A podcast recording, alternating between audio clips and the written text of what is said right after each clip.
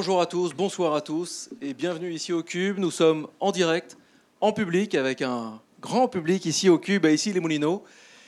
Qui l'eût cru? Qui l'eût cru en juin 2010 que nous nous retrouverions sept ans et demi après, ici, au même endroit, à dialoguer, à refaire le monde, et puis à entrevoir un futur évidemment positif? Bah, Moi, je vais vous dire, je vous faire une confidence, je l'aurais pas cru. Franchement, à l'époque, si on m'avait dit ça, je l'aurais pas cru. Je, crois à beaucoup de choses, mais, mais ça, non. Et pourtant, ce projet tient, ce projet est au long cours, ce projet reste atypique, ce projet reste un, laboratoire de vie, un laboratoire d'expérimentation, un grand dialogue. C'est un grand dialogue qui est porté par trois structures, le cube bien sûr, triple C et la JD carré. Et ces trois structures sont soutenues, sont épaulées par tout un écosystème. Un écosystème bienveillant, un écosystème enthousiaste, curieux, volontaire, euh, un écosystème qui a envie de faire avancer les choses. Donc, je vous arrête tout de suite. Je ne pourrais pas lister toutes les personnes qui composent et qui ont composé au long cours cet écosystème. Ce serait bien trop long et ma mémoire peut-être va défailler. Donc, je veux juste les remercier chaleureusement parce que sans cet écosystème, ce projet atypique, collaboratif, n'aurait pas pu survivre à ces sept années et demie d'existence. Nous sommes donc à la centième.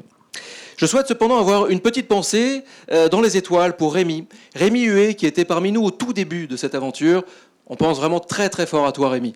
Et une autre pensée pour quelqu'un qui avait éclairé une de nos soirées, et je veux bien sûr parler d'André Braïc.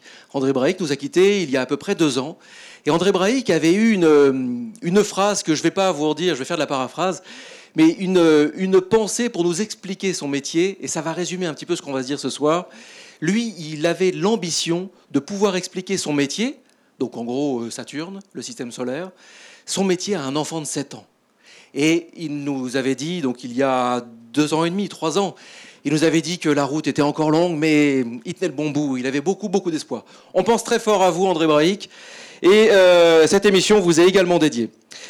Alors ce soir, comme c'est la centième, on aurait pu imaginer une soirée revival, on se serait euh, replongé, euh, Niels, n'est-ce pas? On se serait replongé dans ce qui a fait le sel de ces 100 dialogues, dans ces 100 émissions, de ces 7 ans.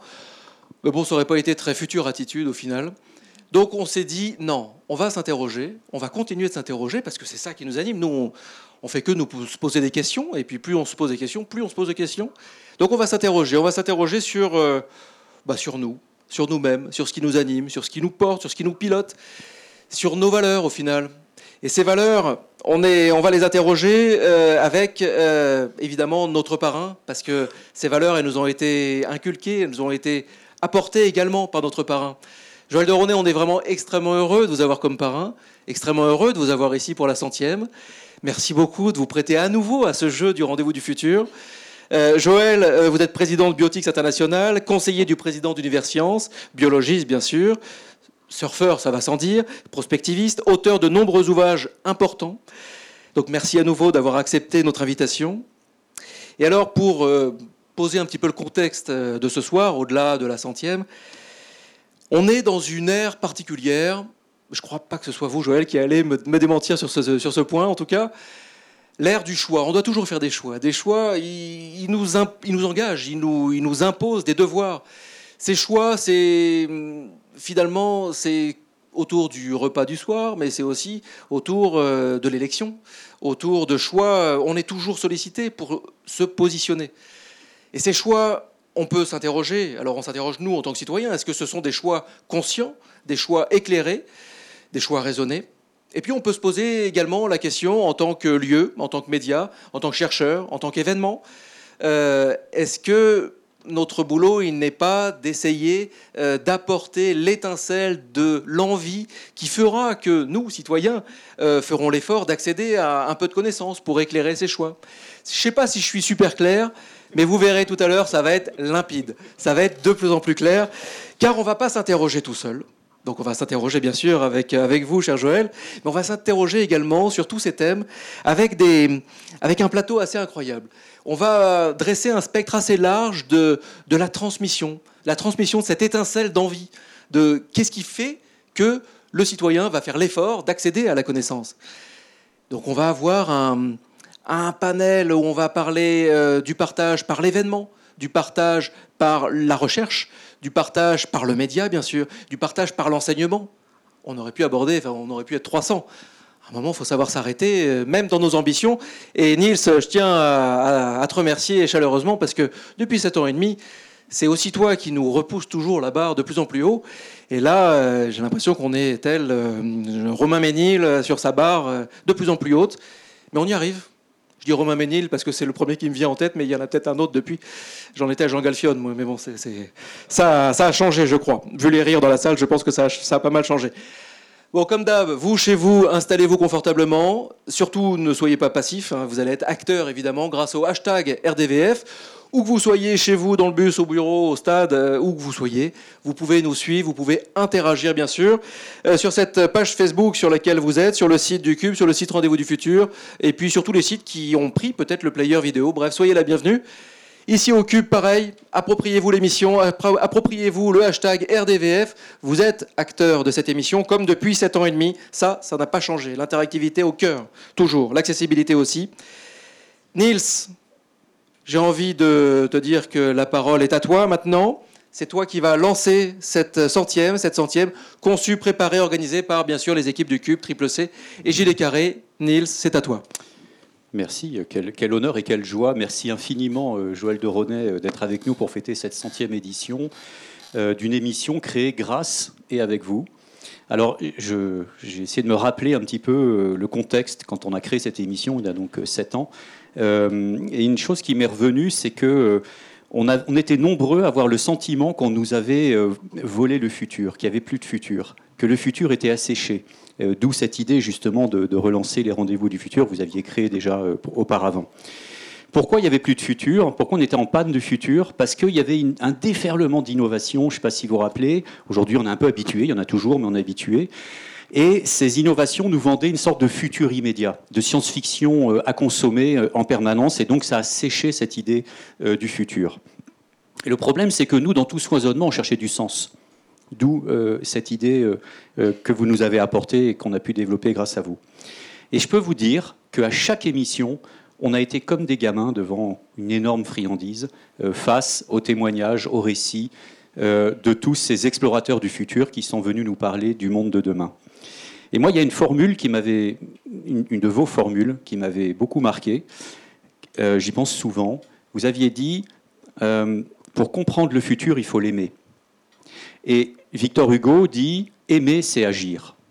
Donc, si je fais le raccourci, eh bien, tout simplement, agir, c'est ici et maintenant. Le futur, c'est ici et maintenant. Et ça, je trouve que c'est une magnifique, un, magnifique message euh, que vous avez porté à travers vos ouvrages et à travers beaucoup de propos que vous avez eus. En plus, ce qui est merveilleux, hein, du coup, c'est que ce futur, bah, c'est l'endroit où, où tout est possible. On peut agir. Alors, merci d'avoir amplifié nos rêves. Euh, merci euh, d'avoir été le grand inspirateur de cette saison 1, sans émission. On va attaquer la, saison 2 parce que je crois qu'il y a beaucoup de demandes. Et puis, je voudrais, avant de démarrer, également euh, dire au nom du Cube un immense merci à tous nos partenaires, au public qui nous suit fidèlement depuis ces années, qui participe, plus que suivent d'ailleurs, à toute l'équipe des Rendez-vous du Futur. Éloi l'a dit, ça fait beaucoup de monde. Et merci infiniment pour cette sacrée belle aventure. Et puis quand même un petit mot spécial pour euh, Éloi. Je voudrais lui dire euh, à quel point c'est toujours un immense plaisir de pagayer à ses côtés dans cette euh, embarcation, dans cette drôle d'embarcation. Éloi, bravo capitaine, et puis merci pour tous ces beaux rivages vers lesquels nous avons pu aller ensemble. Saison 2, nous voilà donc. Voilà, saison 2. Vous avez compris que c'était le teaser. Alors, Joël Doronet. Aujourd'hui, si j'ai bien compris, il faut être slasher, multipotentiel, transdisciplinaire, surfeur de vie. Ma question, c'est pourquoi est-ce si nécessaire de faire du déséquilibre une force? D'abord, euh, le déséquilibre contrôlé, c'est d'abord la notion d'un cap, de quelque chose que l'on veut maintenir, mais on sait qu'on ne peut pas le maintenir parce qu'on est dans la fluidité, dans le changement permanent. C'est le cas d'un chef d'entreprise, c'est le cas d'un scientifique qui doit publier, c'est le cas bien entendu d'un politique. Et donc j'ai utilisé ce terme de déséquilibre contrôlé parce que ça montre l'art d'être capable de détecter qu'on est en déséquilibre et comment on peut rétablir un équilibre qu'on s'est donné soi-même. Parce que finalement, cet équilibre, ce n'est pas quelque chose qui existe de manière statique, c'est quelque chose qui se reconstruit en permanence. Et j'ai pris l'image du surfeur dans mon livre Surfer la vie, parce que le surfeur, des gens disent, regardez, c'est extraordinaire, cette personne est en équilibre sur sa planche et en équilibre sur une vague. Or, la planche est comme ça, et la vague est comme ça. Et en plus, il y a un tube, il faut rentrer dedans, et ça risque de vous rouler complètement. Donc, être en déséquilibre contrôlé, ça veut dire être conscient de son environnement, s'adapter à cet environnement, être capable de capter tous les signaux de cet environnement pour être en mesure, avec ses muscles, avec sa tête, avec ses yeux, de, faire en sorte que non seulement on se maintient, mais on peut se faire plaisir et on peut créer des figures qui vous permettent de gagner un concours. Alors on va euh, voir deux, trois sujets avant le, grand débat, si je puis dire. Euh, alors à l'ère de l'information, en fait, on redevient des chasseurs-cueilleurs, des nomades du savoir. Mais pendant que nous butinons euh, ça et là, euh, d'autres bâtissent des fermes de serveurs pour y faire de l'élevage intensif d'intelligence artificielle. Euh, dernier exemple en date, c'est donc, on l'a entendu dans les médias récemment, c'est donc AlphaGo 0 qui vient de battre le supercalculateur, c'est donc un, ordinateur, un supercalculateur, qui vient de battre le supercalculateur qui avait gagné contre l'Isidol, le coréen champion du monde de Go. Sauf que, cette fois-ci, le supercalculateur euh, on ne l'a pas nourri avec des parties préexistantes, on lui a juste donné les règles du jeu, et c'est un autodidacte. C'est le premier supercalculateur autodidacte qui a appris par lui-même, tout seul. Il a, joué contre lui-même 5 millions de parties, et il a gagné à 100 contre 0. C'est pas mal. Donc, qu'est-ce que ça vous évoque, euh, ce, monde dans lequel on va, où d'un côté, Certes, on peut butiner euh, le savoir, certes, on devient des chasseurs-cueilleurs avec une, liberté magnifique, mais par ailleurs, il se passe des choses. Ce que ça m'évoque, c'est que plus que butiner le savoir, il faut transmettre le savoir et les connaissances. Et le deep learning, de l'ordinateur dont vous parliez, le deep learning, c'est d'apprendre beaucoup plus vite par l'expérience et transmettre cet apprentissage aux autres. Donc maintenant, les ordinateurs de Google Mind, notamment, s'auto-apprennent entre eux. Ils s'apprennent entre eux. Ils apprennent tout seuls, comme vous venez de le dire, et ils apprennent aux autres. Donc la transmission, c'est l'élément essentiel aujourd'hui qui nous motive, vous, ici, avec les rendez-vous du futur, moi, avec mes livres, avec mes enseignements, ma consultance auprès des grandes entreprises. La transmission des connaissances, la transmission des savoirs et la transmission des valeurs qui peut donner envie aux gens d'aller vers ce futur, de l'aimer et de le construire. Or, j'ai parlé de valeurs.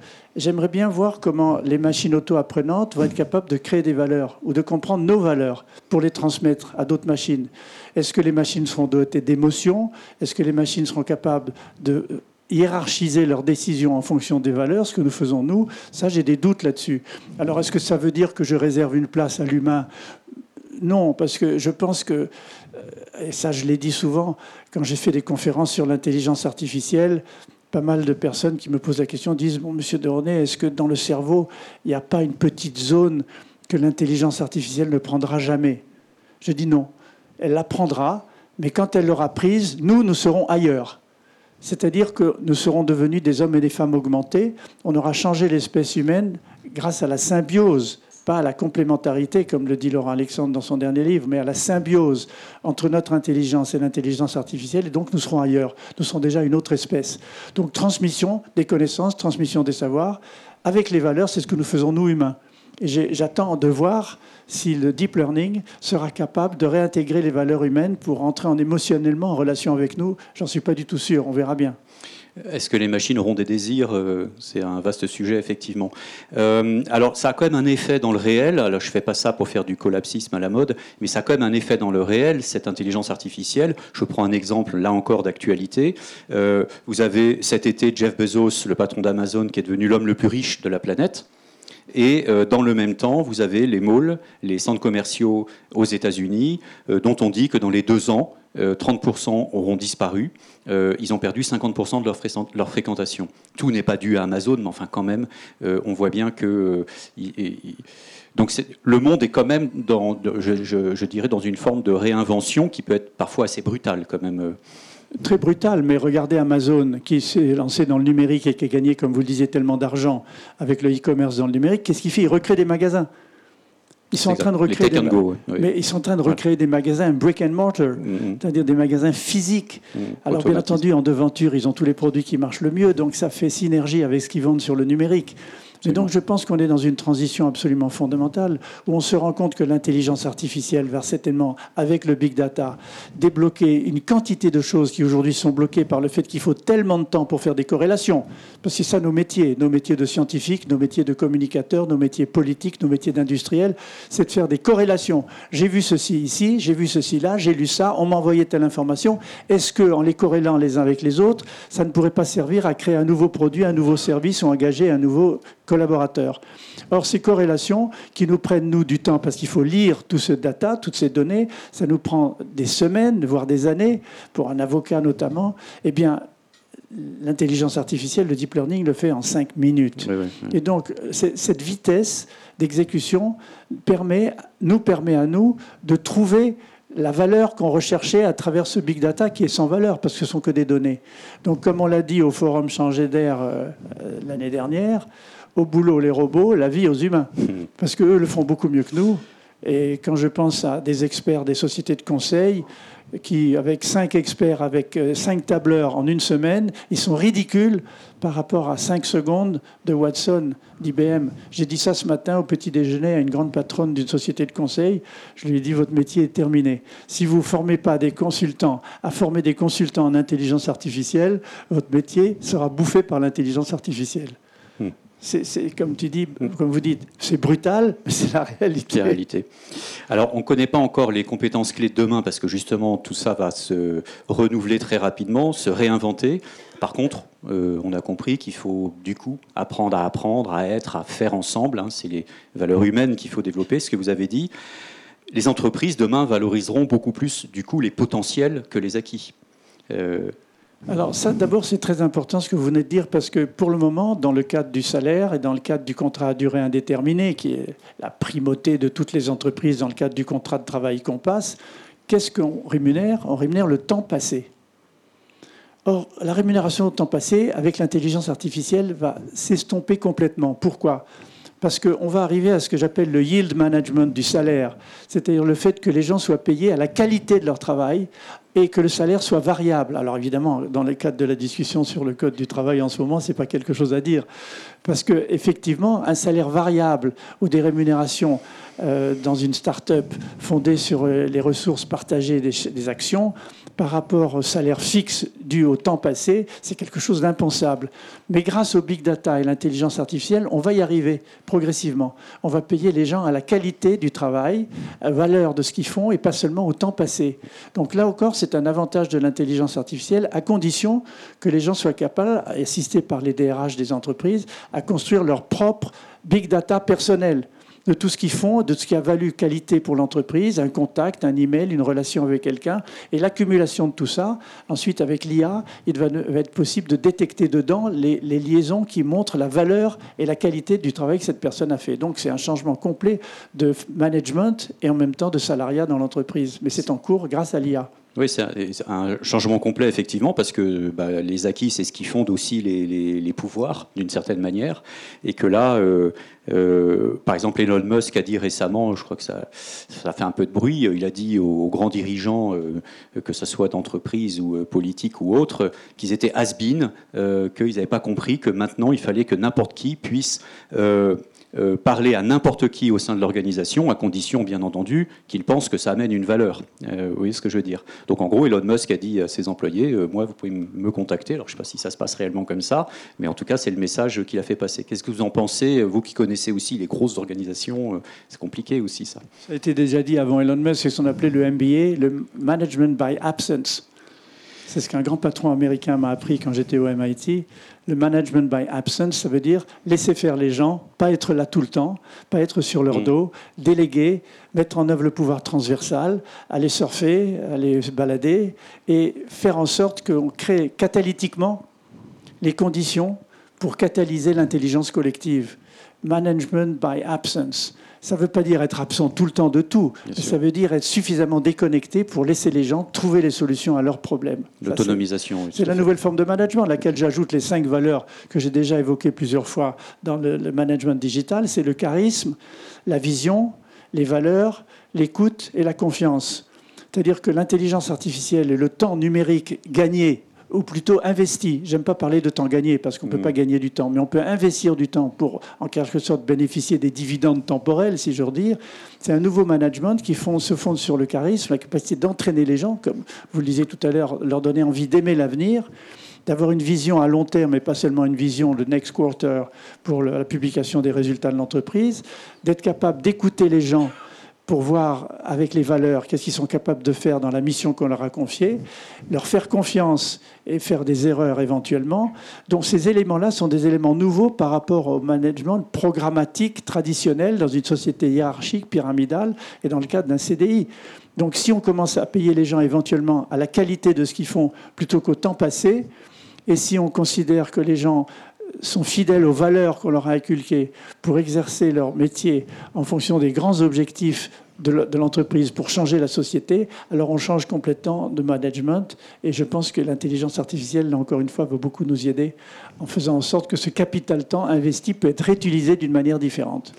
J'ai 3 millions de questions encore à vous poser. Et euh, je vois Éloi qui me fait des petits clins d'œil parce que, parce que voilà, il veut pas que je pose mes 3 millions de questions. C'est pas sympa pour la centième, franchement. N'écoute pas trop. si. Alors, je, je... je avec vous, mais là, il faut, il faut, il faut qu'on avance. Je vais faire un petit saut de cabri pour aller sur un autre terrain. Euh, je vais m'adresser aux biologistes. Alors, à l'ère des algorithmes, on a tendance à penser que la vie, c'est du traitement de données. Euh, c'est quelque chose qu'on entend beaucoup en ce moment. Les sensations, les émotions, les pensées ne seraient que des algorithmes de traitement biochimique des données. C'est ce que dit Yuval Noah Harari dans Homo Deus. C'est pas que ça. Évidemment, on est des algorithmes biologiques. Nous sommes capacités à traiter l'information par notre ADN, par notre cerveau. Ça, c'est une chose. Mais je pense que le plus important va être la symbiose et la synthèse entre le biologique et le numérique. C'est-à-dire le fait que le mariage des deux va permettre à l'homme de créer un cerveau différent. C'est-à-dire le cerveau est biologique, il est neurobiologique, mais le cerveau connecté non pas à des puces implantées comme le veut Elon Musk avec Neuralink, mais avec des systèmes non invasifs, va créer un nouveau cerveau, débloquer dans notre cerveau des, des zones qui sont aujourd'hui inhibées par, je dirais, le nez sur le guidon, l'égoïsme, l'égocentrisme, la compétition, et développer des nouvelles qualités du cerveau en relation entre le biologique et le numérique. Ça, ce n'est pas une croyance, c'est une certitude, c'est en train de se faire déjà. il y a de nombreuses expériences qui vont dans ce sens.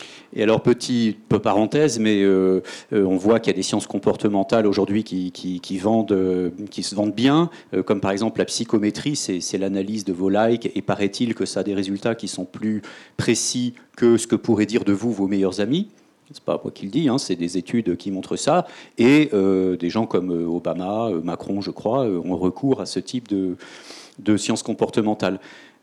Qu'est-ce que ça vous inspire? Est-ce que c'est Ça m'inspire que le bon sens, l'observation de ses collaborateurs, la discussion avec eux, l'empathie, la capacité de sentir les gens au fond de leurs valeurs et de ce qu'ils font est plus importante que ces espèces de nouvelles disciplines de psychosociométrie ou de ce qu'on appelle maintenant la génomique sociétale, s'intéresser au génome pour savoir comment les gens réagissent affectivement. Je pense que tout ça, c'est du plaquage sur une réalité. On veut toujours faire des analogies, en fait. Non, mais c'est n'est pas seulement des analogies, c'est parfois pire que ça. C'est la, la, conception qui consiste à penser, et c'est très Silicon Valley minded, qui consiste à penser qu'avec des algorithmes adaptés, on va pouvoir hacker les algorithmes des autres gens et les algorithmes de leur pensée, et les algorithmes même de population. Et donc ça, Yuval Noah Harari en décrit un peu ce, danger dans son livre en disant on va hacker des populations entières, mais si on considère que, que les gens ne sont que des algorithmes, alors ça c'est un risque auxquels les gens vont se prêter pour des raisons psychosociologiques, comme vous l'avez dit tout à l'heure. Mm. Les gens que vous avez cités tout à l'heure, les PDG et les chefs d'État, utilisent ce genre de techniques pour mieux se connaître et mieux connaître les autres. Moi, je ne crois pas. Je crois encore une fois que la capacité humaine d'aller au fond du lien social, de l'empathie et des valeurs des gens permet d'aller beaucoup plus loin que ces algorithmes. Merci beaucoup. Je m'arrête là, j'ai encore mais, de questions, mais ça sera pour tout à l'heure. Mais nous allons poursuivre. Nous allons poursuivre. Et euh, si Niels n'avait pas ces 3 millions, euh, voire 3 milliards de questions en permanence, on n'en serait peut-être pas là au bout de 7 ans et demi et on ne poursuivra pas encore pendant 21 ans. Donc, euh, Charlie, Charlie, je te laisse la main. Charlie, et c'est notre, vous le reconnaissez, c'est notre animateur du First. Mais là, c'est la centième, donc c'est spécial. On a tout disrupté, même notre plateau, vous voyez. Charlie, je te, bah, je te laisse la main. Qu'est-ce qui se passe de ton côté? Hello, hello. Eh ben, écoute, sur ce- cette deuxième partie de plateau, euh, on voit en fait sur Twitter qu'il se passe beaucoup de choses et des questionnements, notamment sur cette fameuse image qui a été euh, livrée tout à l'heure sur l'image du, surfeur. Et donc, euh, des questions se posent sur pourquoi est-il nécessaire de faire d'un- déséquilibre une force. Ça, a beaucoup résonné ou rebondi sur cette question. Mais ce qui m'intéresse dans un premier temps, peut-être, c'est d'avoir le, le retour de Lucas Messina qui est avec moi, qui est un des, euh, des membres de ce collectif qui s'appelle Le Monde des Possibles. Euh, Lucas est euh, euh, plus lycéen maintenant, euh, tu, es, tu es étudiant maintenant. Euh, Est-ce que tu peux nous dire en deux mots, juste très rapidement, en fait, ce qu'est Le Monde des Possibles et après, euh, nous dire en fait ce que tu as entendu et comment tu as réagi et peut-être que tu as des questions à poser à, à Joël de René. C'est le meilleur des mondes, hein, n'est-ce pas? Oui, c'est c'est le meilleur des mondes. Tu te... Alors en fait, le meilleur des mondes est une euh, association étudiante euh, qui a pour but de créer des clubs de débat dans les universités et les établissements scolaires. Donc euh, le but, c'est de permettre aux jeunes d'avoir un lieu de réflexion sur des thèmes d'actualité et de société. Et du coup, moi, j'ai une petite question à Monsieur de René euh, qui n'a absolument on va changer un peu de registre. Donc ma question est la suivante. Donc il existe une je vais parler surtout de la France en fait. Il existe une idéologie dominante. Pensez-vous que par la surexposition de cette idéologie dans l'espace politique, médiatique et social, cela va créer une génération n'ayant plus la capacité de faire des choix conscients? C'est quoi votre idéologie dominante Alors moi je dirais l'ordolibéralisme. C'est quoi L'ordolibéralisme. Alors, on va pas rentrer dans la politique. hein. Oui, mais Moi, je suis un technologue humaniste. Je ne veux pas rentrer dans la politique politicienne de l'actualité. Donc, je ne vous répondrai pas. d'accord. Une autre question, Lucas, peut-être? Euh, oui, mais après mes questions sont moins pertinentes. Ah, Le débat, c'est la disruption permanente. C'est- c'est là, on surfe le déséquilibre. Est-ce que vous pensez que la perte de confiance des jeunes envers les journaux traditionnels, hein, c'est pas seulement les jeunes, va créer une sorte de nouvelle génération qui est plus orientée vers les fake news, C'est la perte de conscience des jeunes vers quoi? Vers les journaux traditionnels. Les journaux? Oui. Écoutez, ils s'informent d'une manière multidimensionnelle, les millennials d'aujourd'hui. C'est-à-dire que sur Internet, en comparant les informations, en écoutant les gens sur les réseaux sociaux, en suivant les liens que les gens donnent sur Twitter, ils ont une multiplicité d'informations en mosaïque et en facettes. Et donc les journaux traditionnels papier, évidemment, ils en perdent conscience parce que beaucoup de journaux traditionnels papier sont écrits par des journalistes traditionnels, médiatisés, qui vont proposer leur vision du monde. Alors c'est très très bien de voir des décodeurs de la politique complexe par un journaliste qui vous donne une vision du monde qui est la sienne, mais qui est plus simple que d'essayer de, voir tous les sujets possibles. Mais je pense qu'on est déjà au-delà de ça. On n'est plus du tout dans cette logique et cette génération à laquelle vous faites référence en a parfaitement compris. C'est une génération du partage de l'information, du qu'est-ce que tu penses de ça. C'est une génération qui transforme la société de l'information en une société de la participation. C'est-à-dire une société où on n'est plus seulement en train de recevoir des informations, mais de participer à d'autres et d'échanger pour savoir ce qu'ils en pensent. Donc on est au-delà de la presse traditionnelle, papier, écriture, journaliste, direction et une vision. Donc euh, ils l'ont parfaitement compris, donc je crois au contraire que ça va se renforcer. Merci Lucas, merci Charlie. On, on se retrouve d'ici quelques, quelques minutes. Euh, moi, il y a quelque chose qui me. Il y a le thème de la transmission, le thème des passeurs de savoir que j'ai la modestie de penser que nous sommes tous, euh, enfin nous sommes tous les trois et nous serons tous bientôt autour de cette table des, passeurs de savoir. Euh, du coup, ce qui m'intéresse, c'est aussi le, parcours. C'est l'homme derrière le Joël. C'est l'homme. Alors, j'ai trois petites questions. C'est des petites questions courtes, réponses courtes, comme d'habitude. Une question transmission. Quand un enfant vous demande ce que vous faites dans la vie, vous dites quoi, Joël? Parce que vous, vous faites plein de choses quand même. Je téléphone, je un bureau, j'écris des trucs sur Internet. Non, mais c'est-à-dire que ce qu'il voit lui tout de suite, c'est qu'est-ce qu'on fait toute la journée. Ouais. Si j'avais à approfondir ce que je fais, je lui dis j'essaye de transmettre des connaissances et des savoirs pour aider les gens à construire leur vie, avoir envie du futur et avoir le- la volonté de construire leur futur en commun. Et pour ça, j'utilise tous les moyens possibles que j'ai comme prof. Maintenant, avant c'était un tableau noir et une craie. Maintenant, c'est Internet, c'est Twitter, c'est WhatsApp, c'est Skype, c'est FaceTime. Tous les outils modernes numériques me permettent d'essayer de transmettre à la fois des connaissances, mais comme je disais tout à l'heure aussi des valeurs, et également, comme je suis sportif, des gestes. Parce que la transmission, c'est pas seulement que des idées dans la tête, c'est aussi des gestes. Le tennis, le ski, le surf, ça s'apprend avec des gestes. Donc ça aussi, pour moi, très important dans la transmission de l'adéquation à l'écosystème dans lequel on vit, soit par le sport, soit par la nutrition.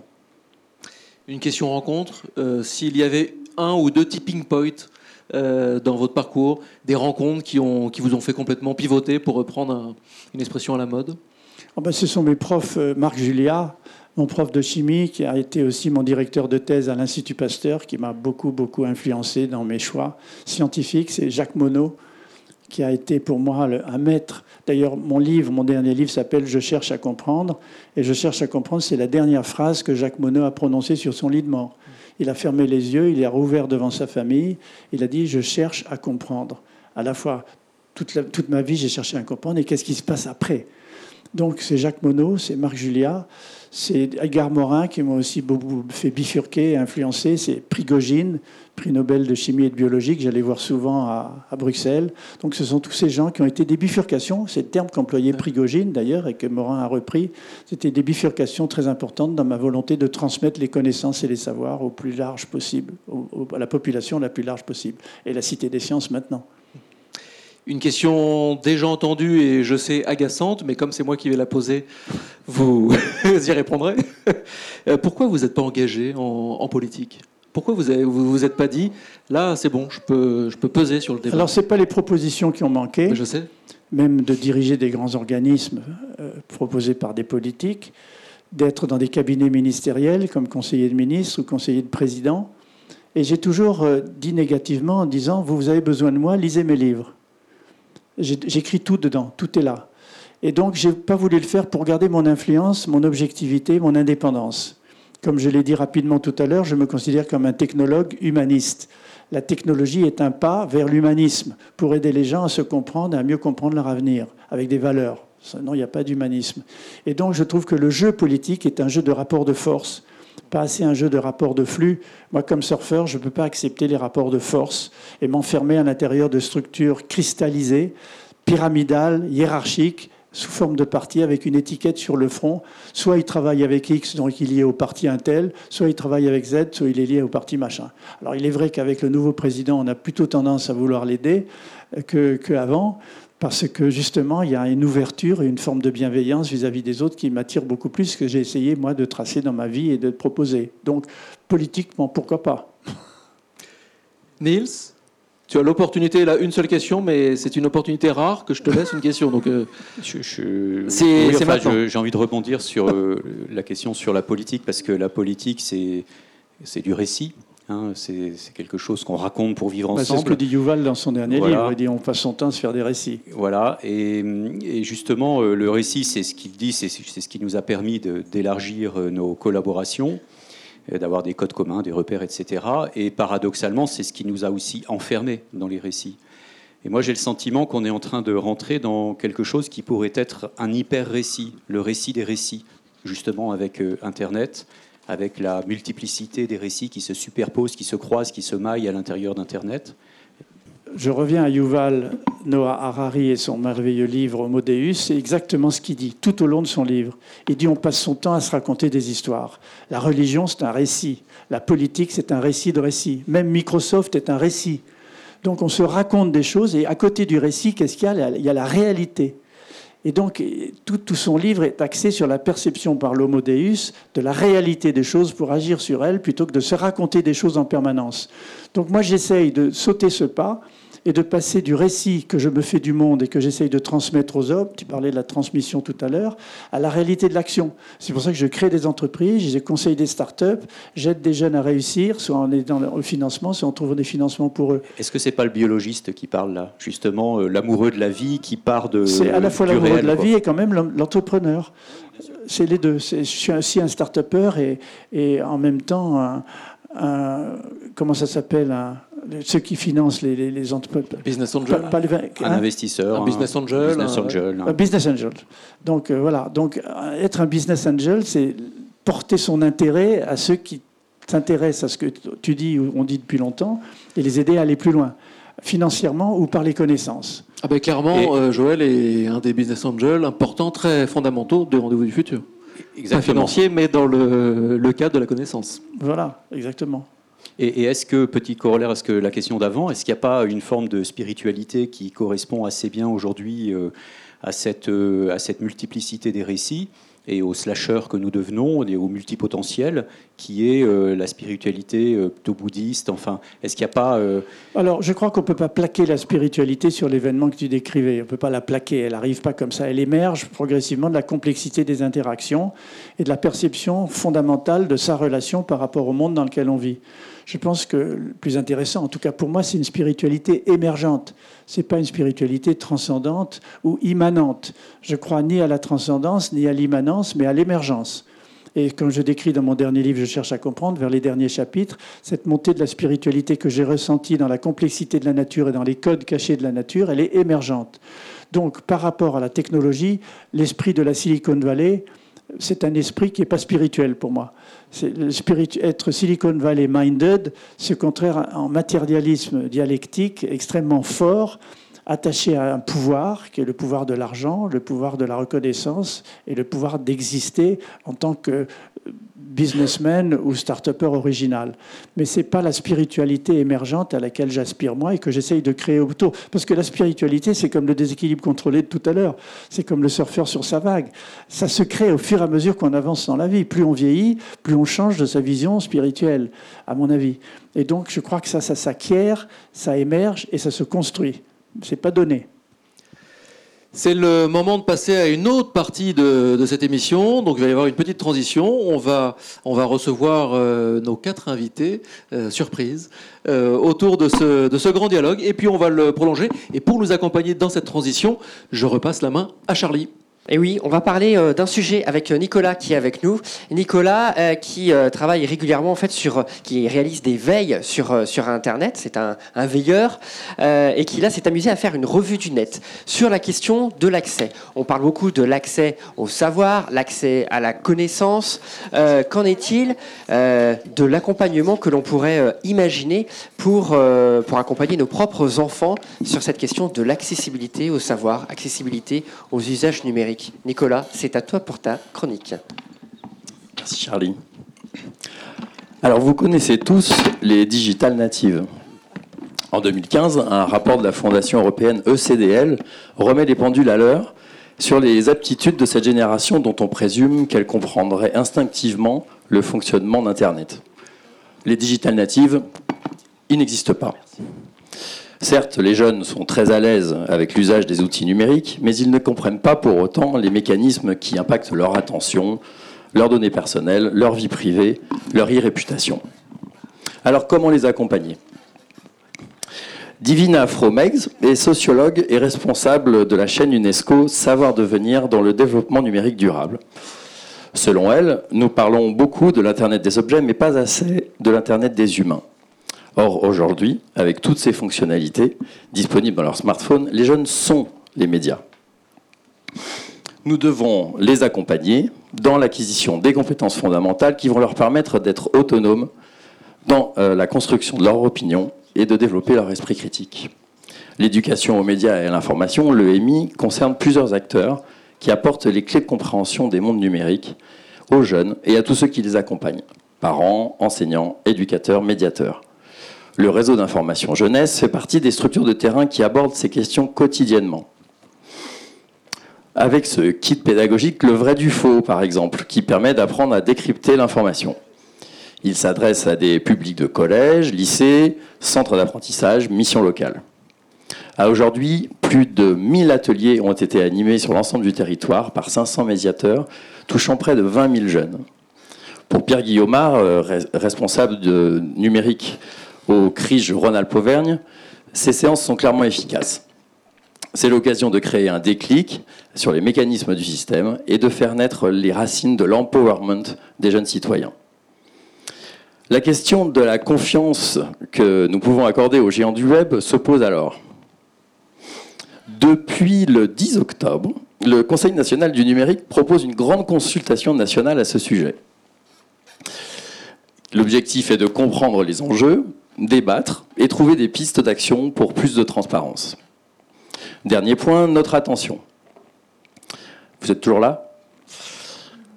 Comment gérer les sollicitations permanentes envoyées à notre cerveau? Tristan Harris, ancien employé de Google et désormais lanceur d'alerte sur les pirates de l'attention, estime que les États doivent contraindre les entreprises technologiques à une approche plus écologique en développant un cadre légal comme le protocole de, Kyoto ou la COP21. Hubert Guillot pointe à ce sujet la force du design pour capturer notre attention. Mais en décryptant ces mécanismes, euh, des services éthiques pourraient émerger. Des services qui permettraient aux utilisateurs de gérer eux-mêmes leur attention et de modifier les paramètres qui la façonnent. La FING se penche, sur, se penche sur cette question en ouvrant un nouveau programme de recherche-action participatif pour identifier des pistes innovantes. Gageons que toutes ces initiatives contribueront à trouver la parade et que nous pourrons continuer à surfer tranquillement sur la toile. Merci beaucoup Nicolas, merci Charlie. Nicolas, bravo parce que ça ne doit pas être très simple d'être à faune et de tenir quand même une chronique. Donc euh, bah, on t'a vu effectivement bien articulé parce qu'on sent que quand on n'a plus de voix, ça peut être compliqué. Merci et bravo. Donc nouveau plateau, nouvelle, euh, nouvelle partie de cette centième. Euh, permettez-moi de vous présenter de manière très synthétique euh, nos, invités. Julie Joly, Julie Joly, directrice du CFJ et de l'école W. Véronique Angèle Fribert, auteure de nombreux ouvrages, éditrice et fondatrice et présidente du Forum Changer d'air, partenaire des Rendez-vous du Futur. Béatrice Couéron, professeure de sciences éco et sociales, et sciences économiques et sociales, bien sûr, professeure de chaire supérieure en Cagne, directrice du programme enseignant entreprise de l'Institut de l'entreprise, euh, cofondatrice du campus de l'innovation pour les lycées, membre de la chaire économie des institutions innovation et croissance au Collège de France. Célia Gruson-Daniel, cofondatrice de Hack Your PhD, un groupe de réflexion sur la science ouverte, chargée de recherche au centre Virchow-Villermay, doctorante au centre de recherche interdisciplinaire, enseignante sur des thématiques autour du numérique et recherche dans divers établissements écoles comme le, CRI, l'UPEM ou Sciences Po, et professeur de yoga. Euh, j'insiste parce que c'est aussi une euh, transmission d'un certain savoir et, proche du milieu du surf. Euh, alors euh, là, une question en commençant, euh, il faut bien démarrer. ben Julie, tiens, Julie Jolie. Un mot sur ce que vous avez entendu, un mot sur, cette première partie ou un mot peut-être sur la, sur la revue de presse de Nicolas? Je dois dire que depuis tout à l'heure, moi j'entends que des mots qui me, touchent beaucoup. D'abord, je suis ravie de, vous rencontrer, rencontrer un, un mentor, un maître sur le numérique. Euh, je dois dire que euh, nous, quand on a créé, euh, donc je dirige une école de journalisme le CFJ et qui se pose mille questions sur la vérité, les faits, les médias, et qui se pose aussi mille questions sur la manière de préparer des jeunes à des métiers qui se transforment en permanence. Et par ailleurs, on a créé cette école W qui est après bac et qui prépare des jeunes à des métiers qui n'existent pas. Ça fait très peur à leurs parents. Et c'est pourtant une conviction très forte. On se dit aujourd'hui, Comment préparer ces, jeunes lycéens qui ont vécu un, parcours scolaire euh, sans accroc euh, à des compétences que vous décrivez comme la, fluidité, euh, la vision, le charisme, l'écoute, l'empathie, etc. Ces compétences qui ne font pas partie du programme scolaire français aujourd'hui? Euh, moi, je me demandais, dans votre expérience américaine, vous avez vécu aux États-Unis euh, longtemps, est-ce que vous avez le sentiment que, que la France est en retard euh, sur son modèle pédagogique? Quels seraient les exemples dont on pourrait s'inspirer? Parce que, évidemment, en tant que directrice d'école et dans les écoles, mais aussi dans les médias, je regarde beaucoup ce qui se fait en Europe et à l'étranger, et je m'interroge sur les modèles à suivre. Alors la différence que vous venez de mentionner avec les États-Unis, c'est qu'aux États-Unis, on apprend les gens dans le système design. On apprend aux gens le système design. Les deux mots sont importants. C'est-à-dire une vision globale et design, c'est conception. Conception de système. Nous, en France, on apprend l'analyse de système. Euh, très cartésien, notre approche, c'est le système analytique, c'est-à-dire pour décortiquer la complexité en petits éléments simples. Et en fait, on a un, foutoir, si vous permettez l'expression, d'éléments qu'on n'arrive plus à reconstruire. Et je pense que la démarche anglo-saxonne est beaucoup plus en avance que notre démarche pédagogique traditionnelle, discipline par discipline. Il faut apprendre aux élèves dont vous parliez le système design. Et pour les journalistes, il faut leur apprendre à faire des synthèses et pas seulement des analyses spécifiques sur les sujets euh, dont on parle et qui sont des sujets généralement négatifs. Parce qu'on retient beaucoup plus, on retient beaucoup mieux les sujets négatifs que les sujets positifs. C'est un fait, on pourra en parler aussi. Et dans la transmission dont on parlait tout à l'heure avec Éloi, c'est la transmission positive qu'on essaye de faire. Or, les gens retiennent beaucoup moins les éléments positifs que les éléments négatifs. C'est prouvé sociologiquement et statistiquement. Si je peux me permettre juste un petit mot pour rebondir, le... il y a une chose moi qui m'a m'a pas mal, euh, qui m'étonne toujours, c'est de voir que les anglo-saxons n'ont aucun problème avec euh, le fait de mettre côte à côte les arts, les sciences, les technologies, et qu'en France, on ne sait pas faire ça. On sait, on sait mettre les sciences, les technologies, l'économie ensemble, mais les arts, bizarrement, ils sont toujours... Il n'y a qu'à regarder le campus d'MIT où il y a des écoles d'ingénieurs, de la physique théorique, de l'économie, de l'art, de la musique. C'est sur le même campus. Nous, on a des écoles d'ingénieurs et on a des, universités avec des sciences fondamentales.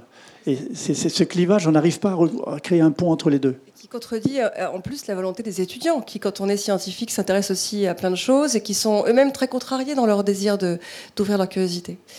Voilà. Mais, Sur, simplement sur, sur euh, l'information et ce que j'appelle moi le débat information et, et, journalisme et communication, vous parlez d'information positive et, c'est sans doute vrai euh, qu'elle est euh, moins difficile à, retenir, à imprimer, dirons-nous. je crois quand même qu'il y a aujourd'hui les journalistes sont à leur place quand ils parlent de ce qui ne va pas. Bien sûr qu'il ne faut pas qu'ils soient défaitistes, il ne faut, pas, entraîner la défiance, mais je ne confonds pas le journalisme et, la, bonne nouvelle qui peut être transmise par tout un chacun et que les nouveaux médias permettent d'ailleurs de, transmettre plus facilement. Je pense qu'il y a encore une place importante euh, pour l'investigation, euh, pour la recherche, pour la confrontation à la vérité. Absolument. Et je vous cite simplement une anecdote d'un jeune journaliste ou d'une jeune journaliste qui me disait Je sors de l'école de journaliste, on me dit de rechercher des sujets qui provoquent l'indignation. Mais c'est ce qu'elle m'a dit.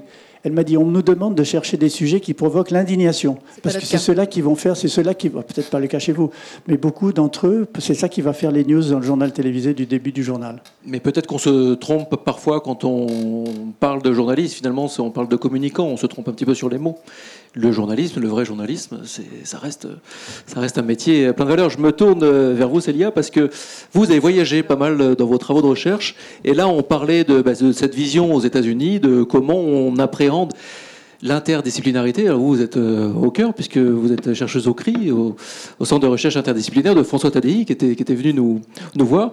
Euh, vous avez pas mal euh, cherché, travaillé avec le Québec. Là-bas, comment ça se passe, justement, cette, vision de l'interdisciplinaire, de l'interdépendance des, euh, strates?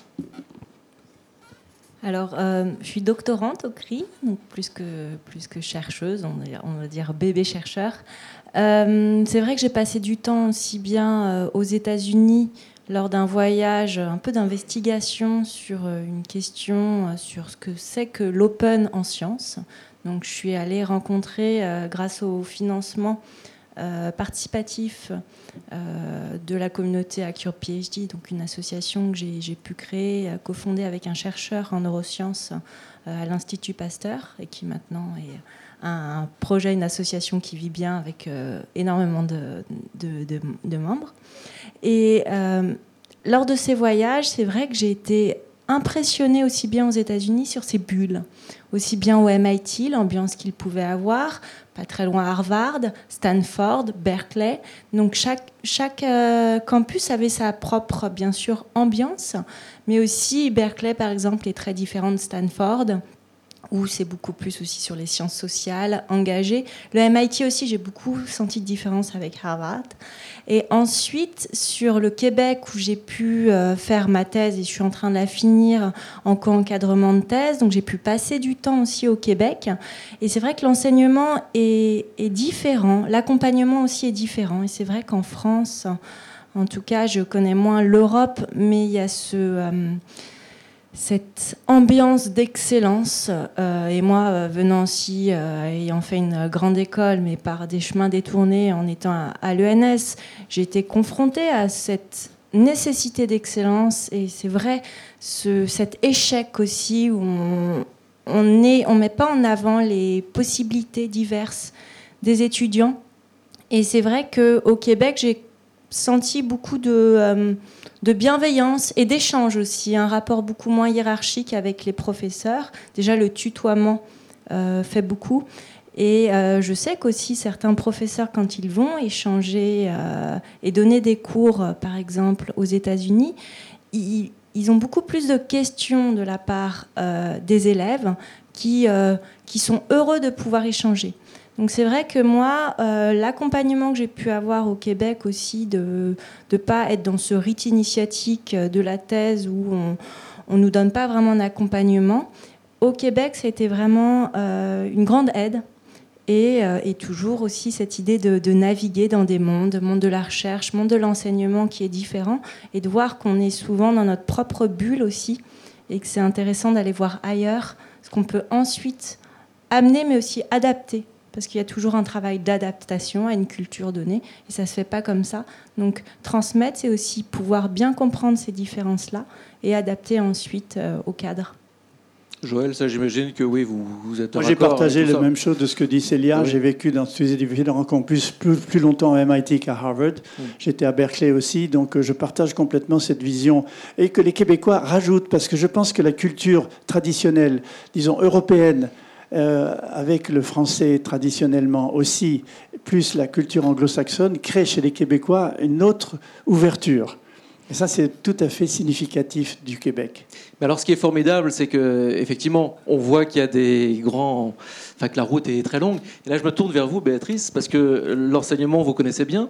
Alors, vous avez un parcours qui est pas, il est, vous, vous n'étiez pas prédestiné à devenir prof de sciences éco. Vous avez démarré dans, dans le privé, c'est ça? Oui, tout à fait. J'ose même avouer ce soir, si on reste entre nous, que j'avais juré de ne jamais être professeur. Ah ben voilà. Donc, du coup, maintenant, je ne jure plus jamais de rien.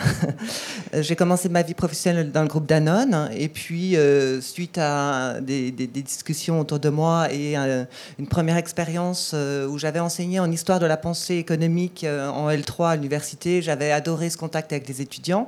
Euh, J'ai eu envie, à un moment de ma vie, de passer l'agrégation de sciences économiques et sociales à l'ENS, euh, et j'ai réussi ce concours. Je me suis retrouvée dans une salle euh, des professeurs et j'ai été très très étonnée que se crée autour de moi un cercle de collègues qui me posaient des tas de questions sur mon univers professionnel. Alors c'est vrai que je venais des salles des marchés, enfin des, des réserves, si je puis dire, des grands magasins, parce que j'étais cadre commercial et donc je faisais de la négociation parfois un peu dure, comme on entend parler, euh, entre euh, les producteurs euh, et les, distrib- les distributeurs, pardon. Euh, et du coup, progressivement, en fait, les choses se sont tissées avec un grand naturel, si je puis dire, avec différentes collègues. et Étienne Guyon, que vous connaissez sans doute, nous avions créé au lycée où j'enseignais une association Oxygène.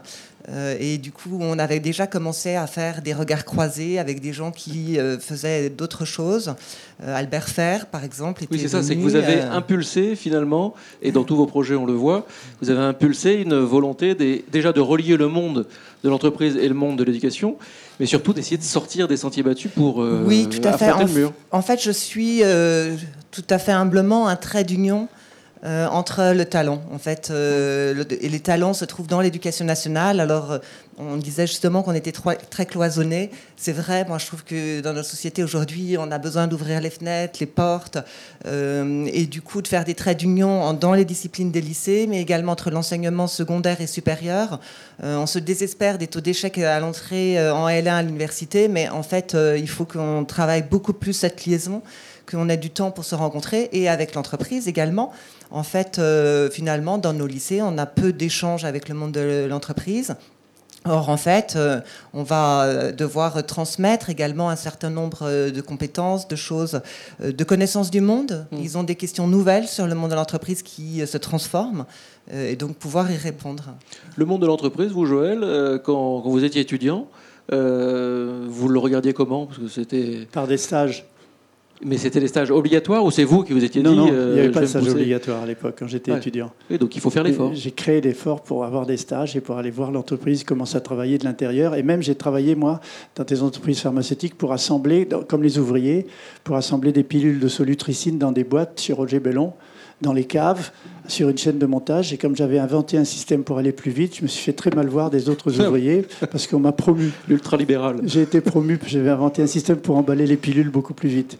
Donc euh, j'ai connu cette expérience dans plein de, de stages dans les entreprises. Oui, c'est qu'il faut faire l'effort euh, forcément pour euh, essayer, essayer d'y aller.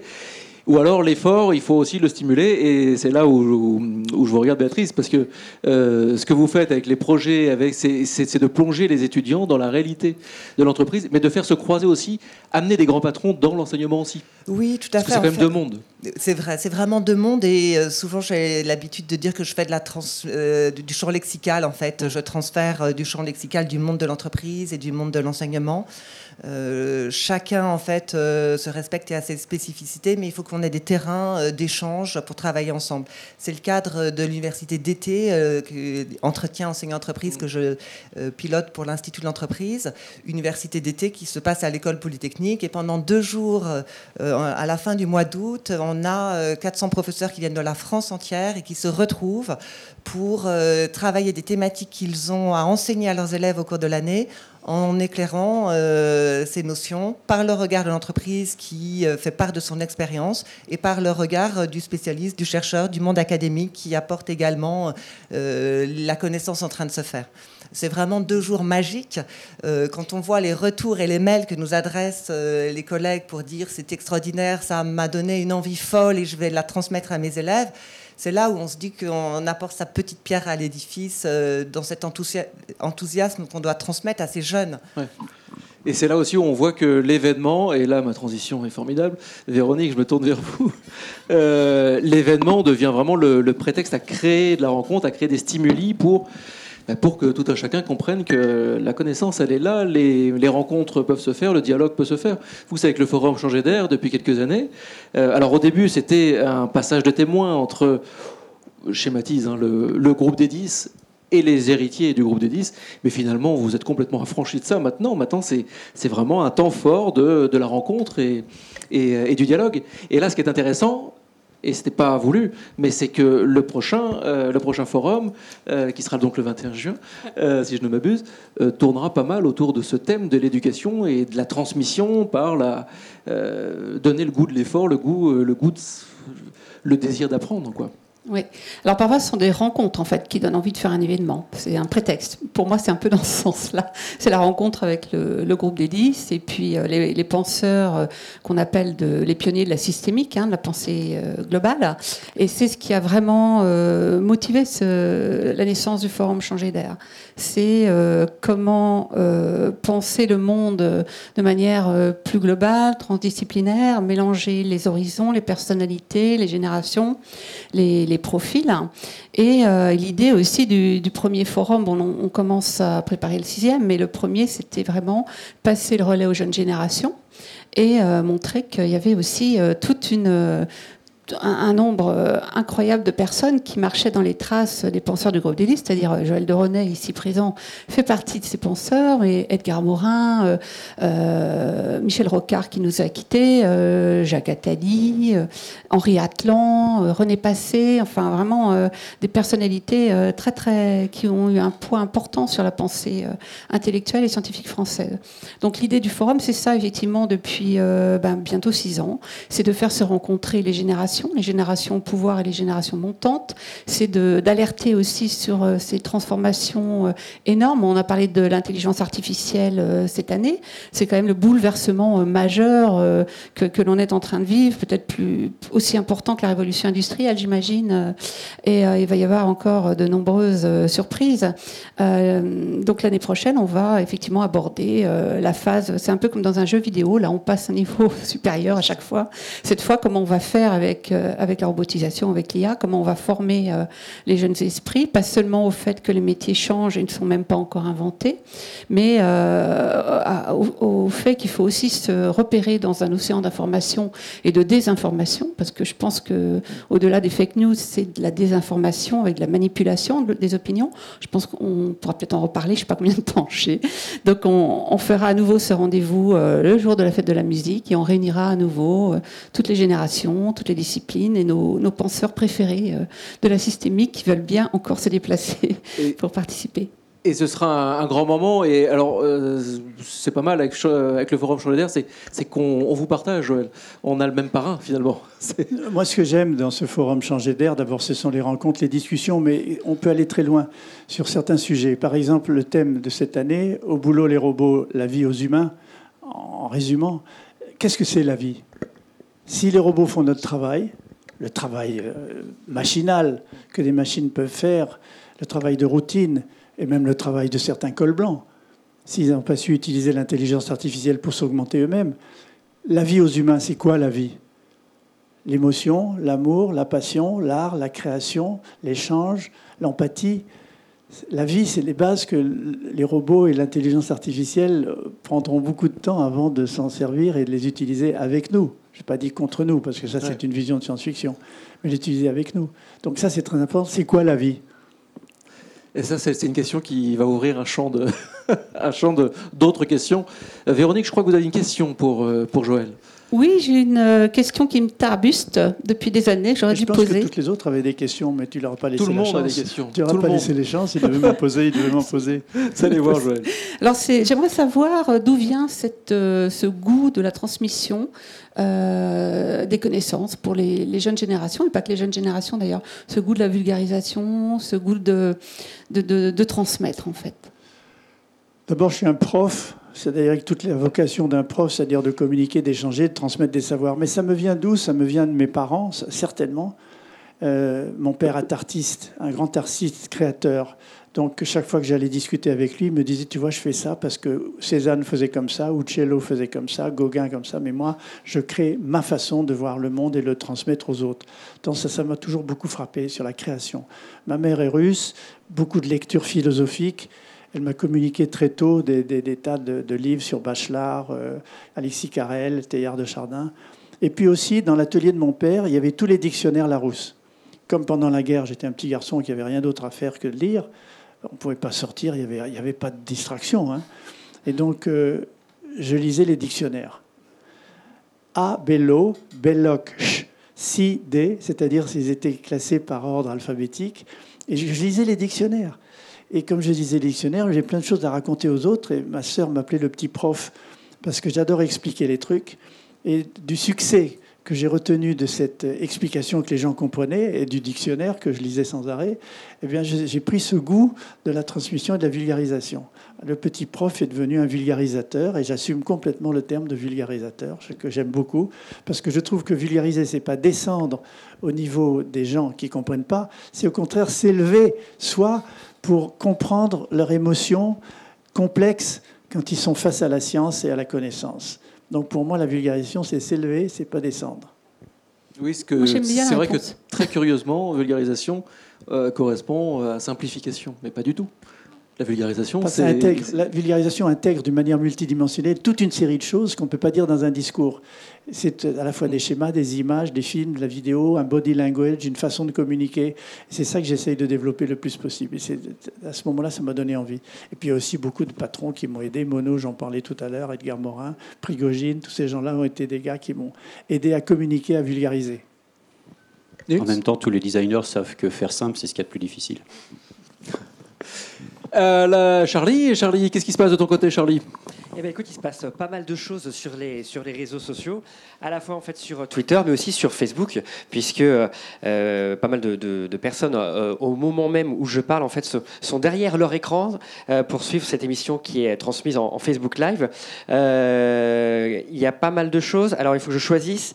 Euh, Il y a notamment, par exemple, aussi des, des dessins aussi de NJ qui est à distance, qui est une live sketcheuse euh, qui, euh, qui suit cette émission des Rendez-vous du futur et qui, euh, qui retrace un petit peu ce qui se dit. Donc là, c'est très visuel, donc je peux pas vous. Donc, donc tout ça, c'est sur le hashtag RDVF. Et voilà, et regardez en même temps en fait ce qui se passe. Mais ça montre des aussi les nouveaux outils de la vulgarisation.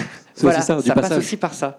Euh, il y a des, des réactions sur les nouvelles formes de, de management, des réactions aussi sur euh, euh, les rencontres entre l'entreprise et le monde de, de l'éducation. Euh, comment faire pour aller encore plus loin et ouvrir le monde de, de l'éducation. Euh, et des questions aussi sur la, la notion de transmission. Et je regardais euh, les notes un petit peu de, de- de- de Gaspard, qui est, qui est là euh, ici, qui fait partie aussi de cette association le, le meilleur des mondes. Je crois que tu as des, questions à poser à nos invités sur le, plateau principal. Effectivement, alors moi je suis un peu plus aux anges puisque euh, on est revenu sur le thème euh, qui m'importait, c'était la transmission, la capacité de transmettre et d'intéresser les gens. Euh, en effet, je suis en sociologie, donc on va reprendre des termes un peu bourdieusiens et classiques. Je vois le sourire de, de ma prof d'éco-sociaux s'illuminer. Alors, c'est justement on a, euh, on le sait, c'est un constat, Bourdieu le faisait déjà, Passeron aussi, c'était euh, le capital culturel, ces inégalités d'accès au savoir. Et justement, alors même qu'on a des inégalités euh, d'accès au savoir, de motivation, de, en fonction de votre famille, de votre famille d'origine, de- des professions de vos parents, euh, même ne serait-ce qu'économique aussi, pouvoir accéder euh, plus facilement au cinéma, au théâtre, à ce genre de choses. Eh bien, comment, dans notre société qui évolue énormément, notamment via Internet, comment justement pousser et encore plus et tenter de réduire ces inégalités. Comment est-ce qu'Internet pourrait tenter euh, de réduire de résorber ces inégalités? Et euh, deuxième chose aussi, c'était alors justement sur cette vulgarisation, on a énormément de personnes, notamment sur des plateformes vidéo comme YouTube, euh, qui viennent vulgariser. que moi, par exemple, j'étais énormément politisé sur YouTube. On peut parler que ce soit Usul, que ce soit Manon Bril qui fait des vidéos d'histoire, des choses comme ça. Mais ces gens euh, n'arrivent pas à en vivre finalement. Et comment justement, qui- qu'est-ce qui pourrait les aider à en vivre? Alors, c'est deux questions, deux grands thèmes. Merci beaucoup, les garçons. Euh, je- Joël, euh, un élément de On peut réponse sur le essayer un début de réponse. Je pense que la coéducation par les réseaux sociaux est un moyen très important d'aider à motiver les gens à apprendre et à se co-apprendre et à évaluer ce qu'on a appris. J'ai vu que les MOOC, maintenant, quand on passe des MOOC, il y a des systèmes d'évaluation qui même conduisent certaines entreprises à considérer que c'est presque un examen. Donc la coéducation par Internet est, participative est un élément extrêmement utile pour aider les jeunes à apprendre et à, se, à apprendre plus vite que dans les classes traditionnelles par batch, par morceau, par discipline, selon un programme réglementé dans le temps. Là, ça va beaucoup plus vite. Alors, est-ce que ça va plus vite? C'est meilleur, mais en général, la coéducation conduit à des résultats extraordinaires. Célia, euh, Béatrice, euh, le- sur, le, sur ces, ce- cette lutte contre les inégalités, justement, on n'est pas tous euh, au même niveau de la connaissance et pas tous au même niveau non plus euh, par rapport au numérique. Donc, euh, comment faire pour essayer de donner des éléments de réponse à Gaspard?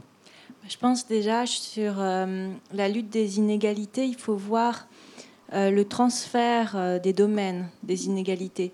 C'est-à-dire quelque chose qui est essentiel pour moi dans tous les enseignements que je fais, qui est plus aussi une appre- une- un apprentissage à la programmation, mais en contexte donné pour euh, des personnes, par exemple en sciences politiques, en sociologie, c'est de comprendre ce qu'il y a derrière Internet, ce qu'il y a derrière ce terme de... euh, d'algorithmes, de design, d'intelligence artificielle.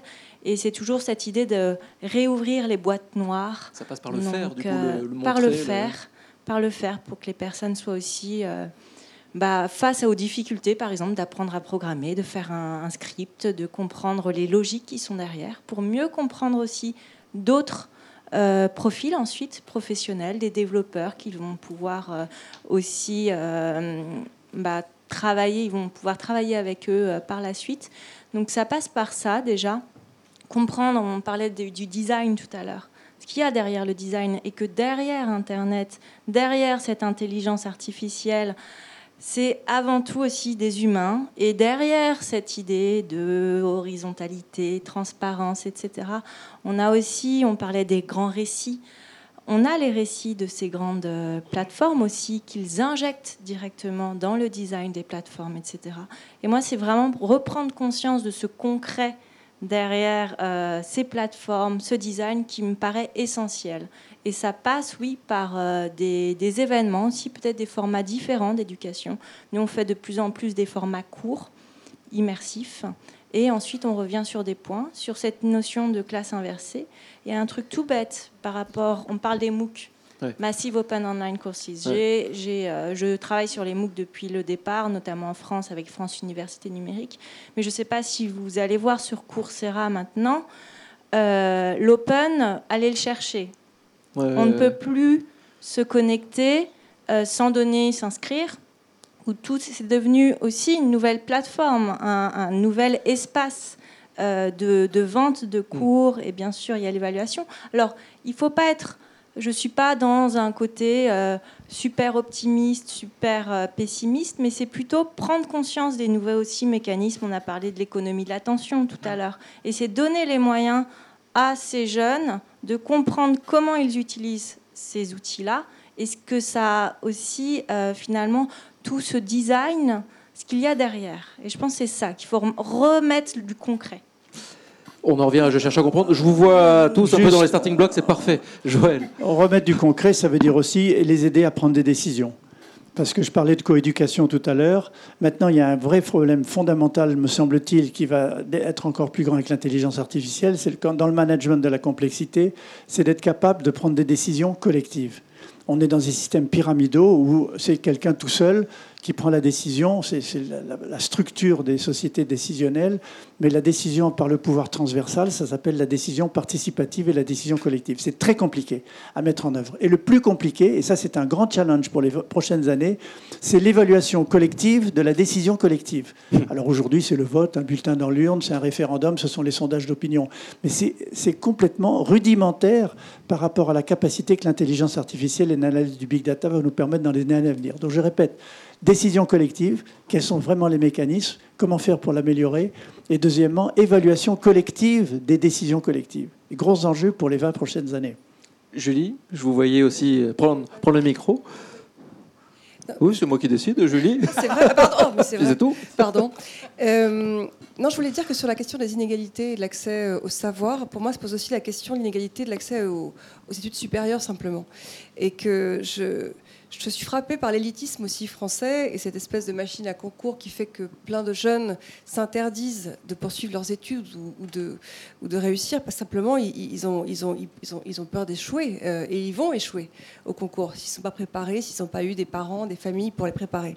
Donc je pense que ça, me frappe parce que quand on fait cohabiter dans le même espace, nous, une école très sélective sur concours, absolument élitiste et scandaleusement élitiste, qui est le CFJ, et qu'on essaie de transformer, et d'ailleurs on va abandonner le concours euh, prochainement, euh, et une autre école, W, oui, il faut un scoop quand même sur cette... C'est un sacré scoop. Le CFJ va arrêter les concours. Eh oui. On y reviendra. Et, euh, et W, donc, qui n'a pas de concours et qui va chercher des talents, des potentiels créatifs, en allant chercher des gens qui n'ont pas forcément euh, pensé à faire des études supérieures, qui pensent être incapables à tout et qui sont surtout pas scolaires du tout, qui ont beaucoup échoué à l'école et qui ont en fait un potentiel très fort. Donc je pense que c'est aussi euh, dans nos mains, écoles, enseignement, euh, responsables des, des grandes écoles, d'aller mettre en place des systèmes qui sont en fait très simples. C'est pas très compliqué. Julie, c'est intéressant ce que vous nous dites, parce que ça recoupe ce que m'ont dit des grands DRH d'entreprise. Ils m'ont dit notre métier traditionnel des directeurs des relations humaines, c'était de chercher des gens qui correspondaient au profil qu'on avait défini à l'avance. Maintenant, on cherche des gens motivés avec lesquels on va travailler pour les amener progressivement à nous dire ce qu'ils voudraient faire dans notre entreprise. Exactement. Nils Oui. et puis Béatrice? Alors moi je bois du petit lait là, avec euh, tout ce qui a été dit euh, et dans, apprendre euh, en faisant. euh, ici au Cube, euh, il y a une chose qu'on entend souvent, enfin je pense que tout le monde l'entend souvent d'ailleurs, c'est euh, il faut devenir euh, agile et créatif. Alors agile, moi je vois bien, c'est les logiciels, c'est les outils. Créatif, c'est plus compliqué. Et pourtant, il y a cette double injonction aujourd'hui partout dans les entreprises. Alors nous, ce qu'on fait ici au Cube, par exemple, on organise chaque année une semaine de la créativité et de l'innovation avec Mines Télécom et on a 450 étudiants pendant une semaine qui sont en études de commerce, qui sont en ingénierie et qui viennent faire de la créativité à travers des, ateliers, des hackathons, tout un tas de choses. On essaye d'ouvrir la boîte, comme on dit, euh, au maximum. Euh, voilà. Et une fois de plus, je, milite et je reviens sur l'idée qu'aujourd'hui, en France, euh, la- la création artistique et particulièrement la création numérique qui est en train de complètement réinventer tous les codes de narrativité, de représentation, d'expérience, etc.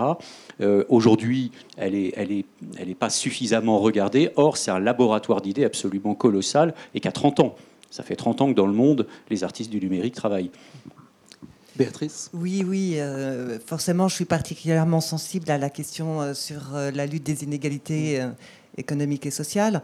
Et, et j'ai deux réponses, si je puis dire, à, à ça pour œuvrer.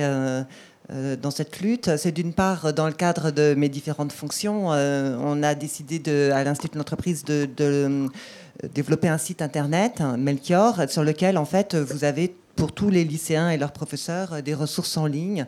Euh, vous connaissez bien Eloi, puisque vous contribuez aux petites vidéos capsules. C'est des pépites d'intelligence euh, qui sont disponibles à tous. Et du coup, en fait, quel que soit votre environnement et social et territorial, vous pouvez retrouver tous les cours que vous pouvez suivre, seconde, première et terminale, mais également Bac plus 2, parce que je parlais de la difficulté de la liaison Bac moins 3, pa- Bac plus 2. Donc c'est vraiment quelque chose qui nous tient à cœur. C'est fait par des professeurs et à aucun moment vous devez sortir votre carte bleue. Parce que moi, je me promène beaucoup euh, sur Internet et je me dis, tiens, il y a tel site et j'y vais. Je, Et on en revient j'ai à l'impression Coursera. Et que je vais découvrir oui. un nouveau, euh, une nouvelle caverne d'Alibaba. Et puis, non, finalement, il faut la carte bleue de mes parents. En gros, en gros, sur Melchior, euh, tous les profs d'éco et tous les profs en règle Oui, générale peuvent avoir le kit avec des contenus de type MOOC, de type MOOC. Par exemple, avec je sais pas, un grand patron ou le gouverneur de la Banque de France ou euh, des sommités Et- qui ne viennent qu'une fois, sauf que le boulot, c'est de faire en sorte que cette fois-là, Et voilà, Euh, ça de- reste et que ça donne ça lieu reste. euh, du coup à un quiz. François Villeroy de Gallo euh, est venu aux entretiens faire une conférence de trois quarts d'heure qui était vraiment un bijou pour un professeur d'histoire géo ou de sciences économiques et sociales ou autre qui voulait aborder euh, Mm. cette question qui est forcément assez compliquée à, fa- à faire passer aux élèves. Eh bien, on travaille dessus pour que derrière on puisse avoir un, véritable outil pédagogique découpé, etc.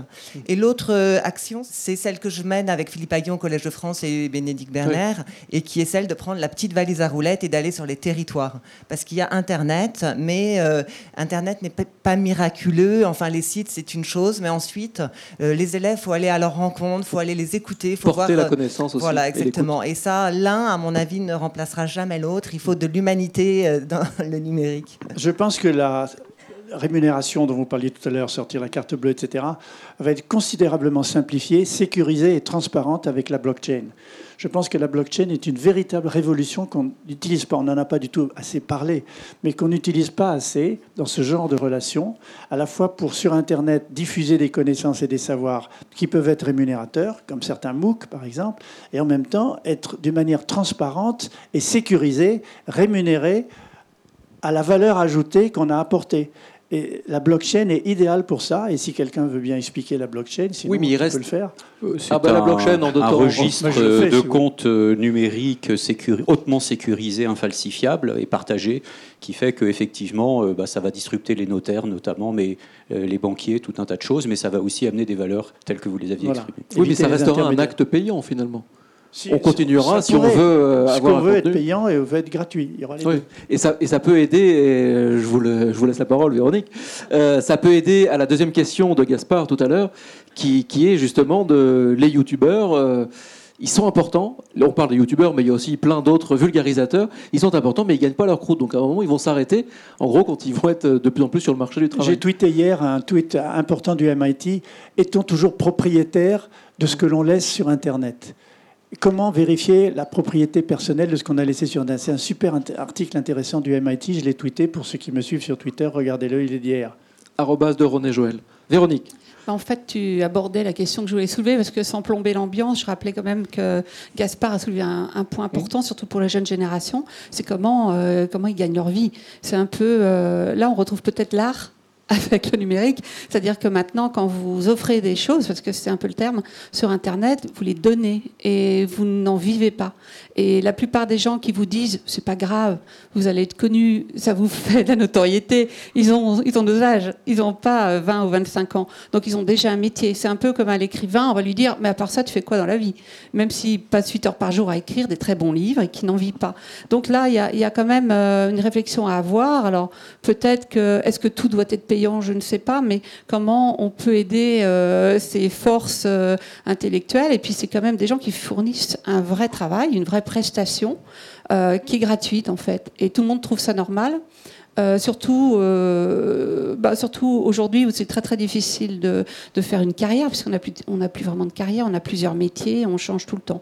Donc moi, j'ai pas la solution, mais comme il y a une professeure d'économie, un, technologue humaniste à côté de moi, je me suis dit peut-être vous aviez vous des, idées pour que ces jeunes gens puissent ne pas euh, mourir de faim quand même en faisant ce qu'ils aiment. Bon, J'ajoute quelque chose qui est contestable, bien entendu, c'est que pour beaucoup, l'information est une rémunération. L'information reçue en échange de quelque chose qu'on a donné est une forme de rémunération parce qu'elle peut créer du capital temps, permettre ensuite d'élaborer pour d'autres créativités, des livres, des articles, des conseils que l'on peut donner. Donc déjà, il faut penser, c'est pas la vraie rémunération en, en pièces sonnantes et trébuchantes, On mais n'achète pas son, son une forme café de ou son pain C'est une forme de rémunération de l'information. Et je pense, je redis ce que j'ai dit sur la blockchain, que, que, que Niels a rapidement décrit, c'est un système d'interaction sans intermédiaire, transparent, sécurisé et permettant d'être capable de se faire rémunérer sur des choses qui jadis étaient considérées comme immatérielles et non rémunérables. Donc vraiment, ça, c'est une. Il faut creuser beaucoup plus la blockchain dans, dans ce que vous faites dans Le- leur utilisation. Je suis sûr que vous le faites déjà. Le mais point de vue de la prof loin. de Sciences Éco, euh, Sciences Économie Sociale Euh, que la valeur euh, va du monde de demain est tout à fait différente, c'est vrai, de ce qu'on a connu aujourd'hui. Euh, et donc, euh, c'est pour ça que je dis qu'il faut un discours positif euh, envers notre jeunesse. En plus, effectivement, je prépare des étudiants à des écoles particulièrement élitistes, c'est vrai, et donc je dois aussi leur transmettre quelque chose qui est essentiel, c'est la confiance en eux, quel que soit finalement le résultat au concours. Ça, rejoint un petit peu euh, ce qu'on avait évoqué ensemble. Euh, et ensuite, euh, de se dire qu'à partir du moment où ils croient dans leur projet, qu'ils peuvent avancer et réussir, c'est essentiel. hein, parce que, vous voyez, j'ai fait une des thématiques en 2015 sur le travail demain. On en a sorti que finalement, si je puis dire, 85% de notre économie n'existait pas il y a 15 ans. Donc si je fais le même, la même perspective, je me rends compte que j'ai peu de chances de leur dire vraiment quelle va être leur vie. Euh, elle va se réinventer avec optimisme et leur talent euh, va leur permettre de réussir. Mais voilà, je... Dans les qualités qu'on peut leur, leur inculquer, c'est la bienveillance vis-à-vis des autres, dans les rapports de flûte plutôt que les rapports de force. C'est d'être positif, réaliste, pragmatique et constructif. C'est pas d'être optimiste. Positif, pragmatique, réaliste et constructif. Et je me réfère à ce magnifique livre de Steven Pinker qui s'appelle La part d'ange en nous qui est un best-seller incroyable dans le monde entier. Steven Pinker est un psychologue canadien qui enseigne à Harvard et qui a écrit ce livre qui montre que la bienveillance, le partage, l'empathie peut construire un monde différent, un monde positif dans lequel les choses vont mieux. Et son livre est détesté par plein de gens qui, je ne me retourne pas vers vous, mais qui, mais vendent, qui, vendent, du malheur et qui vendent du drame et de la catastrophe. Ben, je me suis tourné vers vous par hasard. Euh, les médias modernes euh, font beaucoup, beaucoup de retours sur la catastrophe et le drame. Et Steven Pinker nous montre, et c'est incroyable de le lire parce qu'il y a 50 pages de statistiques sociologiques dedans, que le monde va mieux. Le monde va mieux. C'est incroyable qu'il y a moins de violence, malgré tout ce que l'on voit comme violence localisée. Il y a moins de violence globale dans le monde, il y a plus de partage, il y a plus de solidarité. C'est à peine croyable quand on lit ce livre, mais on en sort complètement requinqué. Mais alors là, vous venez de répondre exactement à la question que je devais vous poser sur les valeurs à transmettre aux jeunes que je vais retrouver demain matin à 8h dans mon lycée. Vous Mais ils ont suivi de toute façon. Les valeurs à transmettre, c'est oui, tu peux faire quelque chose pour toi, aujourd'hui, dans le monde d'aujourd'hui. Tu peux faire quelque chose pour toi et pour les autres. D'abord, tu peux faire quelque chose sur ta propre santé avec l'épigénétique pour être en meilleure santé, plus équilibré. Tu peux faire quelque chose par la coéducation pour transmettre les savoirs et transmettre les connaissances et les valeurs.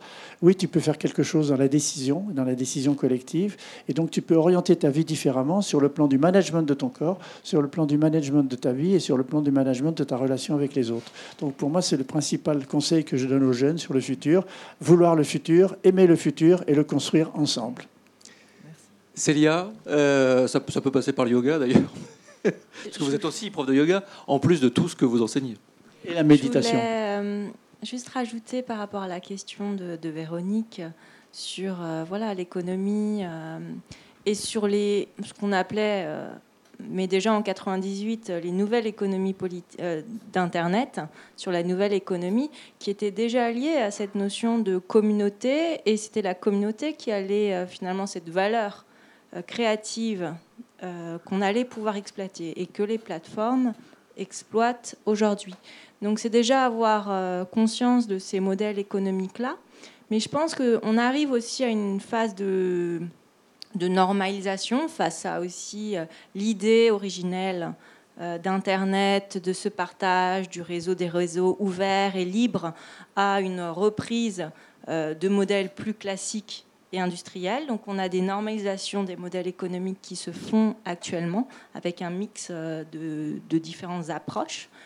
Et euh, ce qui est, important, je pense aussi à, à voir, c'est que de plus en plus, je pense, des jeunes se détournent du numérique, en- voient ça comme un outil parmi d'autres.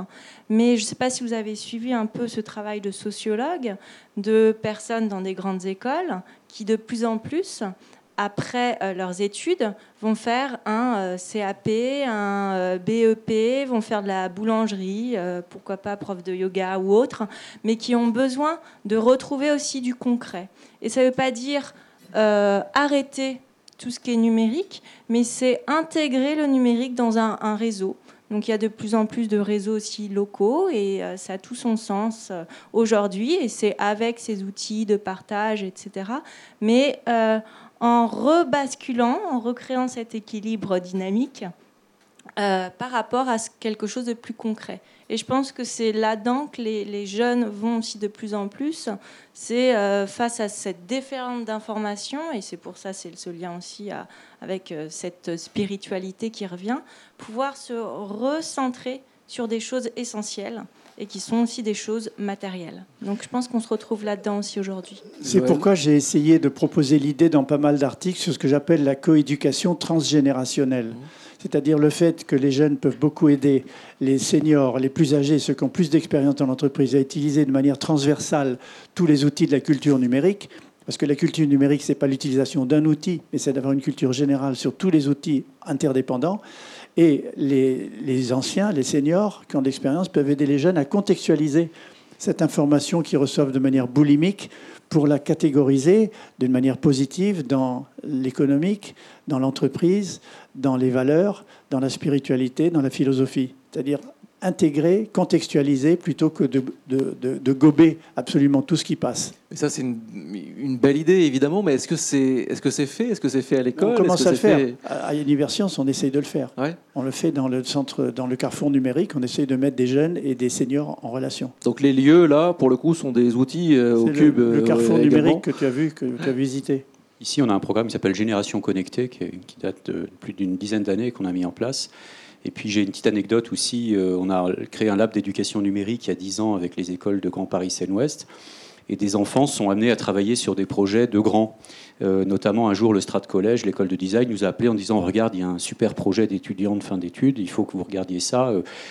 Euh, Dans le cadre du lab, ça peut être intéressant. Pourquoi? Parce que c'était un, petit- générateur euh, automatique de romans, de, romans de contes pour enfants. Et donc de mettre des enfants autour du projet, ça avait vraiment du sens.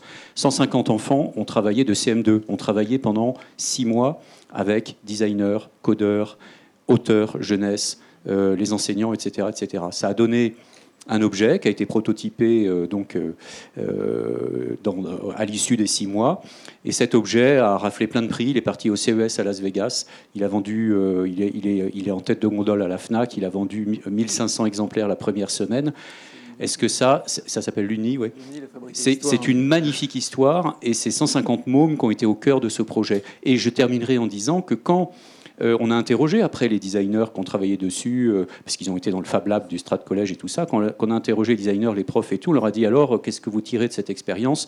Ils ont dit, les gamins, on veut plus jamais qu'ils repartent. Parce que nous, à 25 ans, on est déjà forté, formanté, euh, formaté, c'est là, c'est- l'heure, formaté dans notre imaginaire. Et c'est juste génial, c'est juste génial d'entendre ça. Euh, il y avait un thème que j'aurais souhaité aborder, mais c'est juste impossible en deux minutes. Mais du coup, je vais le transformer en question euh, par rapport aux fake news. Donc c'est un thème colossal, hein, les fake news, l'émergence, euh, l'émergence de cette, cette espèce d'ère de post-vérité, cette espèce de, de, remise en cause permanente. On doit en avoir peur ou pas, Joël? Ça, c'est une question. Très peur. Bon, ben voilà. Absolument, réponse courte. Il faut en avoir très peur, il faut lutter contre ça, il faut par tous les moyens possibles que les réseaux sociaux permettent, c'est-à-dire la coordination permanente et l'évaluation permanente, où l'intelligence collective est plus forte qu'une intelligence individuelle. Et je prends pour exemple ce qui s'est passé juste au moment de l'élection présidentielle. La veille de l'élection présidentielle avait couru ce faux bruit que Macron avait un compte caché aux Bahamas. Et qu'est-ce qu'ils ont fait? Les cinq types qui sont les, très très forts en numérique, près de Macron, qui sont toujours là d'ailleurs, ces cinq gars ont travaillé de 11h du soir à 5h du matin pour décortiquer dans tous les réseaux sociaux d'où venait cette information. Et ils ont trouvé que c'était un type qui s'appelait Jack Posobiec, qui est un copain de Trump, qui est un type ultra-droite. Et ce Jack Posobiec est un désinformateur, créateur de fake news. Et il avait envoyé cette information qui avait été reprise par le Front National et que Marine Le Pen avait utilisée heureusement pour, elle, parce que ça l'a détruit complètement, heureusement pour nous, qu'elle a utilisé pendant la campagne en disant Mais vous avez un compte caché quelque part. Donc, en résumé, c'est pour dire que quand on est très très fort en, numérique et qu'on connaît bien les problèmes des réseaux et des fake news, on peut les- les découper, les trouver, d'où ça vient, et couper l'herbe sous le pied de ceux qui allaient la réutiliser et l'amplifier. Oui, après, c'est vrai que c'est à chacun de nous de, et à Chacun de chacun de d'être vigilant. vous de- d'être vigilant. Vous, les journalistes, et vous, les enseignants, les chercheurs, euh, nous, les passeurs. euh, c'est- ça, c'est un, Bah, un petit peu ça. C'est vraiment à chacun de nous de, de faire l'effort. Oui, de... et, et puis il y a des outils, il de y a des méthodes, il faut travailler ensemble. On, on l'a fait l'année dernière au CFJ avec euh, Google d'ailleurs, dans une opération cross-check qui mêlait à la fois différentes écoles de journalisme, mais différents médias aussi, euh, pour partager la data, les données et réagir très vite, parce qu'effectivement, il faut aller très vite. Dès qu'on voit une info sortir, on ne peut pas euh, laisser une fausse information plus de 24 heures, sinon elle devient quasiment vraie. Euh, donc c'est voilà, tous ces processus de, de réinformation, si on peut dire, même si c'est un mot qui fait un peu peur aussi, euh, sont très importants et sont au cœur de, de- de notre travail en tout cas. Je préfère la réinformation à la désinformation. Moi aussi. Toute dernière, euh, toute dernière étape, les coups de cœur.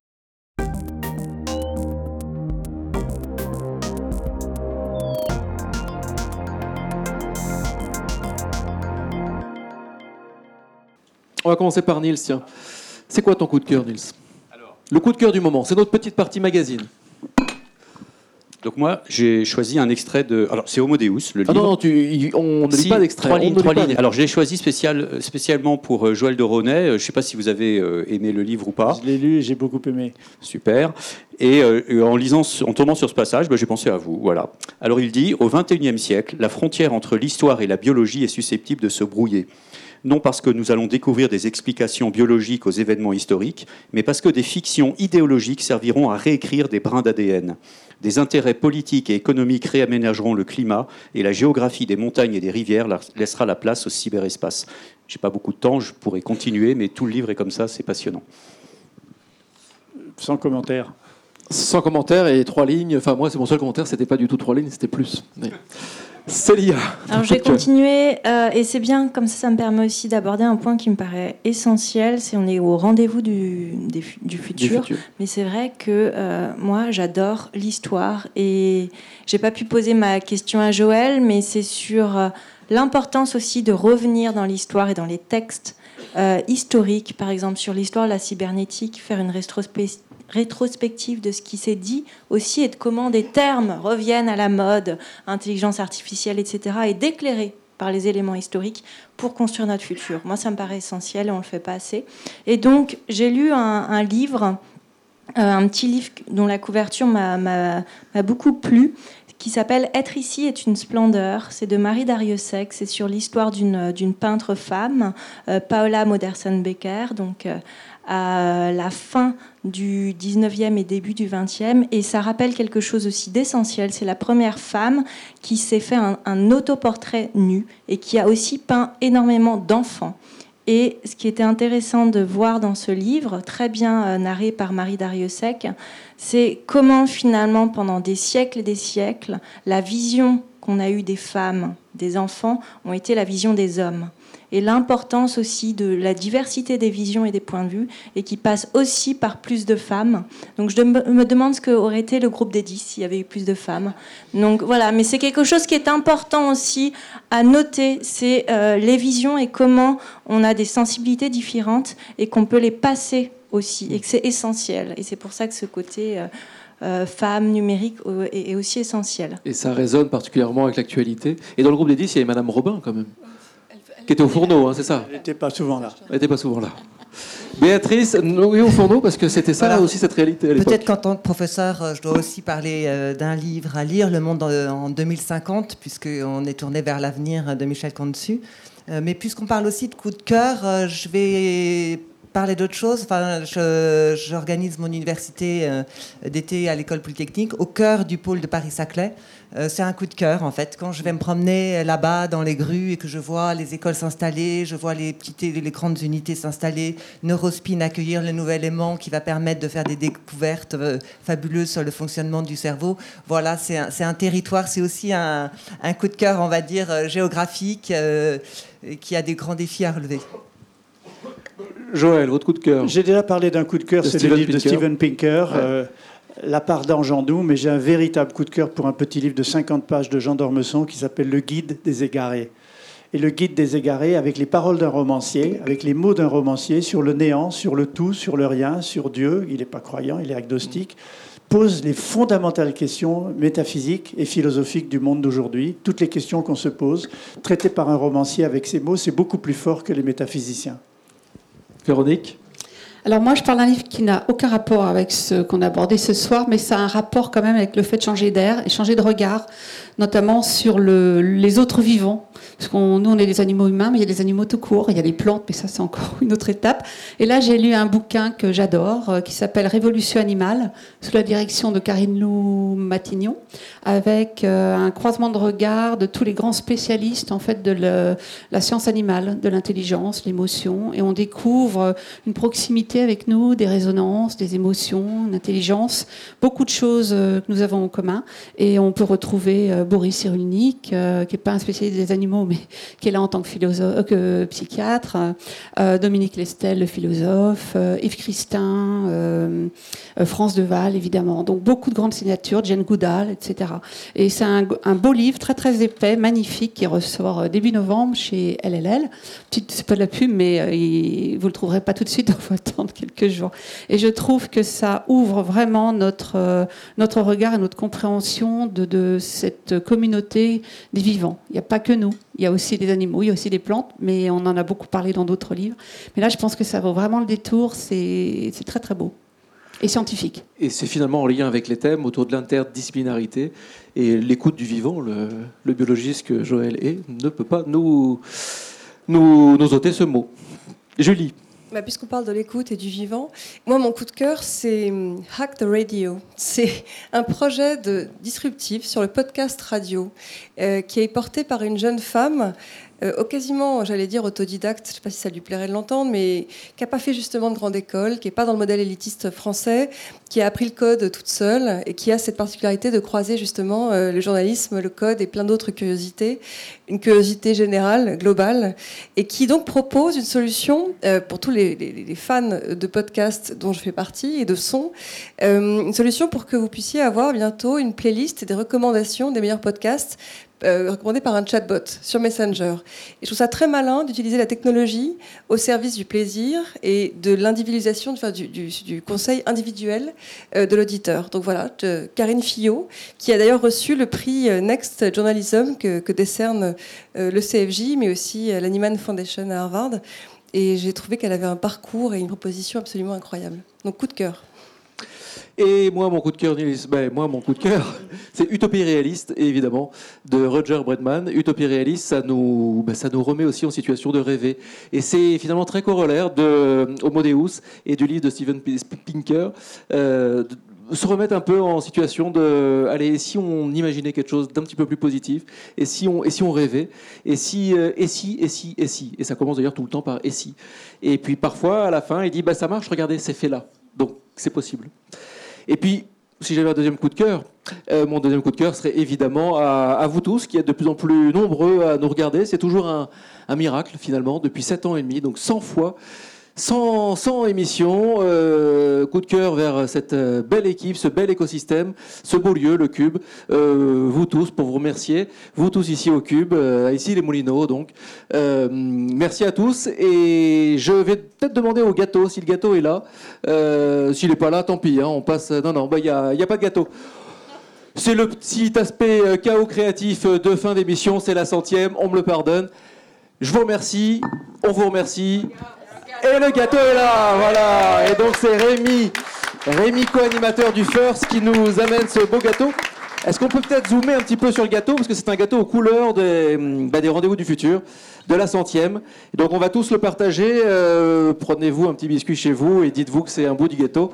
Et en tout cas, ça nous fait vraiment plaisir de partager cette aventure au long cours depuis 7 ans et demi. Merci beaucoup et à tout de suite sur les réseaux, bien sûr. Merci.